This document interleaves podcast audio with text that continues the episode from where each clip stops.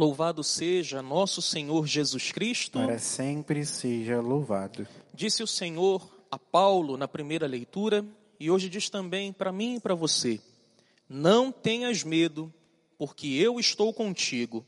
Ninguém te porá a mão para te fazer mal.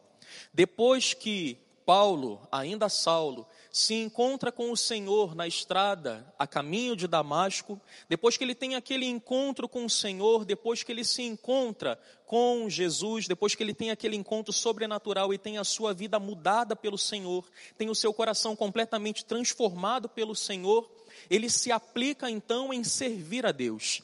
Ele busca ao Senhor com todas as suas forças, ele recebe o batismo e depois ele recebe uma missão do Senhor a missão de anunciar a Jesus Cristo e a salvação que ele veio trazer a esse mundo. A mesma salvação que Paulo havia recebido na estrada para Damasco, ele agora tinha por missão anunciá-la a todos aqueles com quem ele se encontrassem pelas estradas da vida. E ele se aplica em fazer a vontade do Senhor.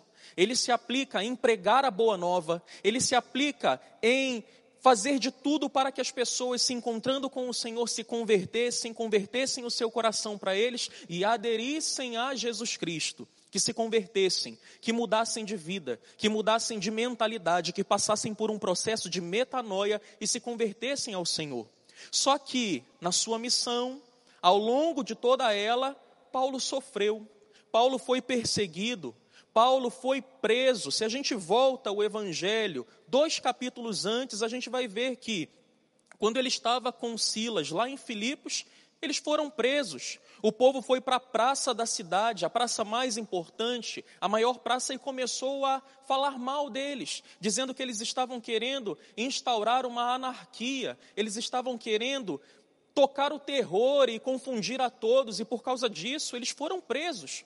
Paulo foi preso em nome de Jesus. Paulo sofreu por amor ao Evangelho. Paulo foi perseguido por todos os lados. E aí sim a gente pode agora entender por que é que Jesus vem ao seu encontro nesse capítulo 18 dos Atos dos Apóstolos. Porque, embora o nosso coração se alegre por fazer a vontade do Senhor, por mais que seja um gozo maravilhoso para a nossa alma, fazer a vontade do Senhor, desempenhar a missão que o Senhor nos confia, a gente sofre também.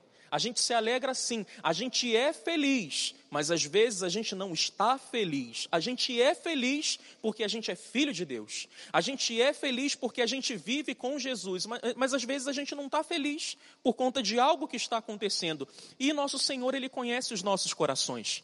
Nosso Senhor, Ele nos sonda, Ele sabe de que barro nós somos feitos, Ele nos conhece. E talvez ele tivesse visto que naquele momento o coração de Paulo estaria um pouco sofrido, um pouco abatido pela dificuldade da missão. E eu entendo completamente Paulo. A gente que está na linha de frente de batalha, a gente é feliz por servir a Deus. Mas às vezes a dificuldade ela vai machucando o nosso coração. Vocês veem a gente feliz, Padre Julinho feliz, gordo também, mas vocês veem Padre Julinho feliz, vocês me veem feliz, vocês veem o Papa Francisco feliz, Dom Orani feliz, a gente está sempre feliz, com um sorriso nos lábios, mas às vezes o nosso coração está entristecido e a gente precisa da graça do Senhor, a gente precisa ser fortalecido pelo Senhor. Se você que está aí me vendo nessa Santa Missa, se você desempenha alguma missão, se você é membro de pastoral, coordenador de pastoral, se você desempenha a sua missão, você sabe, você toma pedrada, você toma pancada de todo lado, você é perseguido, você é feliz por isso. Você é feliz por desempenhar a sua missão, você é feliz por viver em Jesus, mas a perseguição, quando ela vem, ela nos causa dor. E talvez Paulo estivesse assim. Talvez o coração de Paulo estivesse um pouco dolorido. E aí nosso Senhor vem ao seu encontro e diz para ele: Não tenhas medo, continua a desempenhar a sua missão.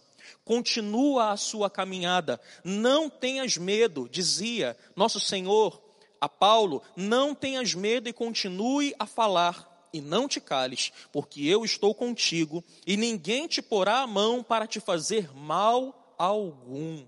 Nosso Senhor, ele foi até Paulo para poder fortalecer, fortificar o coração daquele homem. E hoje ele vem até a mim e a você para nos dizer a mesma coisa.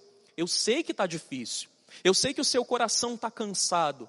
Eu sei que talvez o teu coração esteja até mesmo entristecido nessa noite. Eu sei, eu te conheço, filho. Nosso Senhor está falando para você nessa hora. Nosso Senhor está falando para mim, Padre Washington, nessa hora.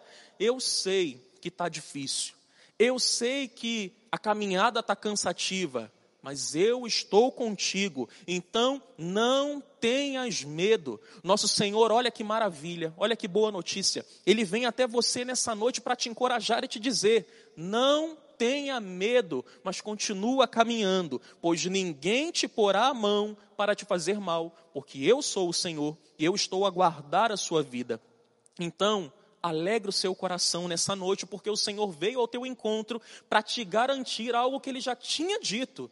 Ele está com você, amém? O Senhor caminha com você, amém? Responda aí da sua casa, amém? Ele está com você, amém?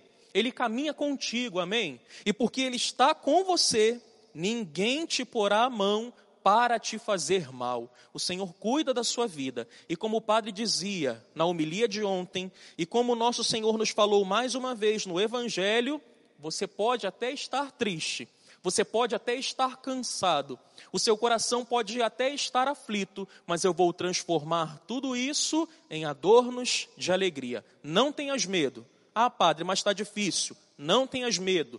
Ah, padre, mas eu não sei como vai ser o dia de amanhã. Não tenhas medo. Ah, padre, não tenhas medo. Ninguém te porá a mão para te fazer mal. Amém? A tua vida está nas mãos do Senhor. O Senhor cuida de você. Então, não tenha medo e se deixe conduzir pelo Senhor. Ele te guarda, ele te vigia a todo tempo, a todo momento, e ninguém te porá a mão para fazer mal. Não tenha medo, o Senhor é por você. Glória ao Pai, e ao Filho, e ao Espírito Santo. Como era no princípio, agora e sempre. Amém.